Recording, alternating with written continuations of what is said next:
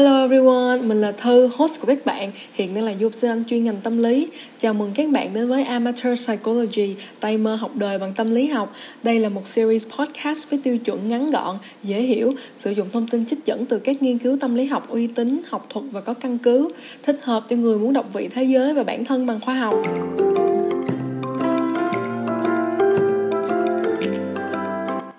Lúc mới bắt đầu podcast Amateur Psychology, mình đã khởi đầu với mục đích là có thể sử dụng tâm lý học để giải mã mọi việc trên đời. Nhưng là một sinh ngành tâm lý, mong muốn của mình cũng là có thể vận động tuyên truyền việc bảo vệ sức khỏe tâm lý của tất cả mọi người. Vì đôi khi trong một xã hội quá vội vã, quá đề cao vật chất, quá nhiều những guồng quay và lực đẩy, buộc chúng ta phải kìm nén rất nhiều những cảm giác mặc cảm, buồn bã, căng thẳng hay tội lỗi khó diễn tả bằng lời cho ngay cả những người hiểu chúng ta nhất như là gia đình hay bạn bè. Đến với podcast ngày hôm nay, mình muốn có thể cung cấp một số thông tin về khía cạnh sức khỏe tâm lý cho tất cả mọi người qua các nghiên cứu khoa học những năm gần đây. Chúng ta sẽ cùng trả lời ba câu hỏi về sức khỏe tâm lý, đó là chúng ta có phải là một thế hệ tâm lý yếu đuối so với thời ông cha?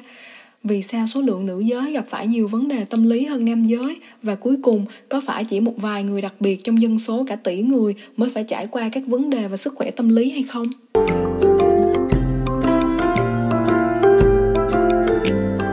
Mình đoán là trong tất cả những người đang lắng nghe podcast này, có cả mình nữa, đã quá quen với câu cửa miệng của ba mẹ mỗi khi bạn làm gì đó chưa được vừa ý ba mẹ lắm là thời của tao, tao phải như này như kia. Vậy thì có phải là càng về thế hệ sau, khi vật chất đã đủ đầy hơn, cuộc sống đã tiện nghi hơn, thì chúng ta bắt đầu trở nên yếu đuối hơn so với cha mẹ mình thời những năm 70, 80, 90 hay không?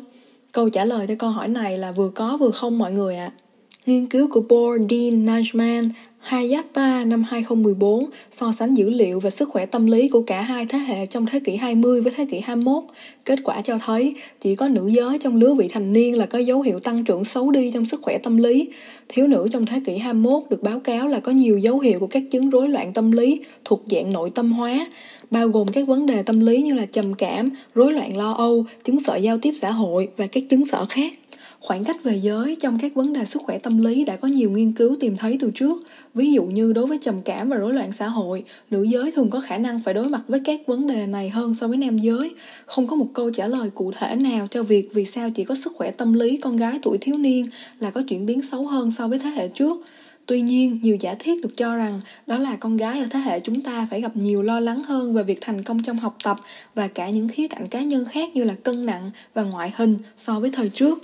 Nghiên cứu của Wickland năm 2012 cũng cho thấy 2 phần 3 học sinh nữ cảm thấy áp lực trong học tập so với 1 phần 3 học sinh nam. Bên cạnh đó, thế hệ con gái chúng ta cũng va chạm quá sớm với các vấn đề về tình dục qua Internet và mạng xã hội. Một tác nhân đã được chứng minh là có liên hệ đến sự tự ti và tác động tiêu cực đến tâm trạng.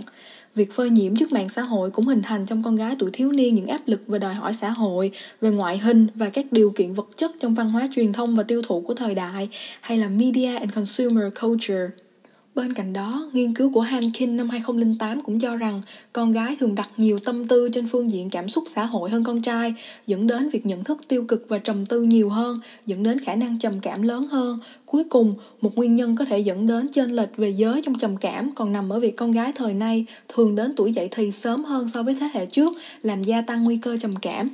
Vậy để kết luận câu trả lời cho câu hỏi rằng có phải chúng ta đang lớn lên trong một thế hệ yếu đuối hay không, thì bản thân mình nghĩ là nếu chỉ đứng từ bên ngoài nhìn vào và đánh giá bề nổi của vấn đề, thì rất dễ kết luận chúng ta là một thế hệ yếu đuối. Nhưng nếu nhìn kỹ lại những yếu tố ngoại cảnh mà chúng ta đang bị phơi nhiễm một cách bị động từ truyền thông, mạng xã hội, cũng như những lẽ thường mới, những phong trào, thì chúng ta ở một phương diện nào đó cũng đang không sống một cuộc đời dễ dàng như phần lớn mọi người vẫn cho rằng đó là chưa nói đến các tác nhân xã hội khác như ảnh hưởng tâm lý của việc lớn lên trong thời đại ly dị bắt đầu được bình thường hóa, theo đuổi giáo dục đại học được đại trà hóa, hay thị trường lao động cạnh tranh một cách leo thang nhanh chóng mỗi năm, thì thế hệ chúng ta vẫn đang loay hoay lắm, chứ có dễ dàng đâu. Nên theo mình thì chúng ta không yếu đuối hơn, mà thực ra còn dễ gặp phải nhiều vấn đề tâm lý hơn nữa.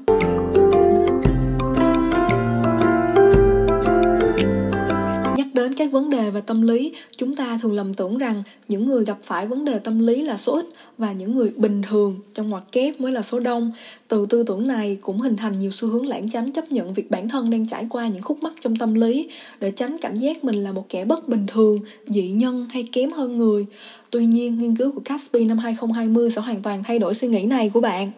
Nghiên cứu này theo dõi sức khỏe tâm lý của 1013 người tham gia trong suốt 46 đến 47 năm từ năm 1972, 1973 đến năm 2019 là từ lúc họ sinh ra cho đến khi họ đạt lứa tuổi trung niên. Cứ đến định kỳ khi những người tham gia đạt đến các mốc thời gian ở tuổi 11, 18, 21, 26, 32, 38, 45 họ sẽ lại được khảo sát sức khỏe tâm lý của mình, bao gồm cả những chẩn đoán và tình trạng tâm thần của họ. Kết quả cho thấy 34% người tham gia nhận được chẩn đoán đầu tiên về vấn đề tâm lý ở tuổi 15 và đến tuổi 18, 59% tham gia đã báo cáo trải qua các chứng rối loạn tâm lý.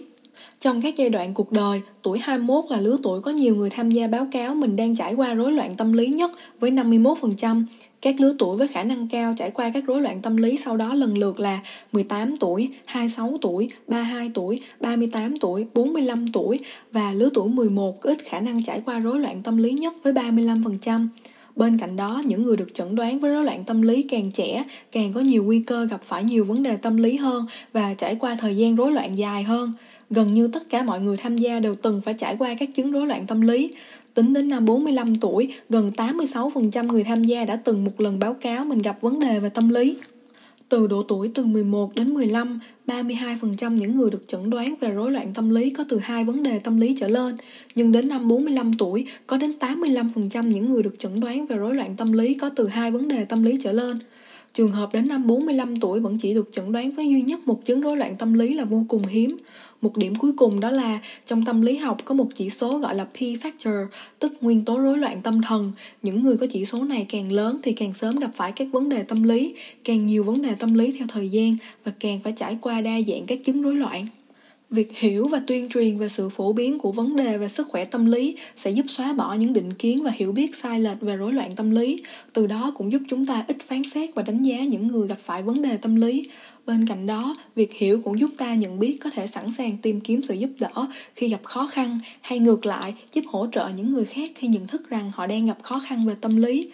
Thay vì nhìn nhận việc gặp các vấn đề tâm lý là hiếm, thì sự thật là hoàn toàn ngược lại. Việc không bao giờ gặp một vấn đề tâm lý nào mới là hiếm có. Và nếu chúng ta có vấn đề về tâm lý, thì điều đó không khiến chúng ta là dị biệt với những người bình thường khác đã đến lúc việc nói về sức khỏe tâm lý và trải nghiệm rối loạn tâm lý được bình thường hóa thay vì dị biệt hóa và khiến mọi người sợ nói về nó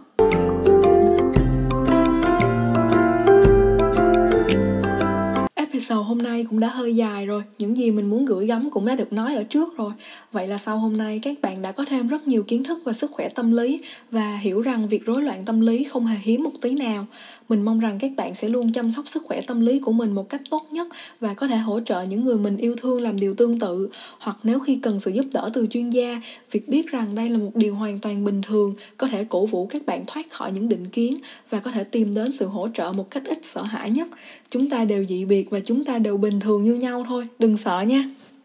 và cũng như mọi lần, bạn nào muốn tìm đọc những nghiên cứu mà mình nhắc đến ngày hôm nay thì có thể tìm thấy chi tiết ở trong website của mình. Ngoài ra, bạn nào vẫn chưa theo dõi Amateur Psychology qua Facebook và Instagram thì có thể tìm đến đường link ở trên phần description của podcast. Cảm ơn các bạn đã lắng nghe podcast ngày hôm nay. Mình thật sự chân thành rất mong là những gì mình nói đến ngày hôm nay có thể giúp ích cho một ai đó đang lắng nghe podcast này. Chào các bạn nha.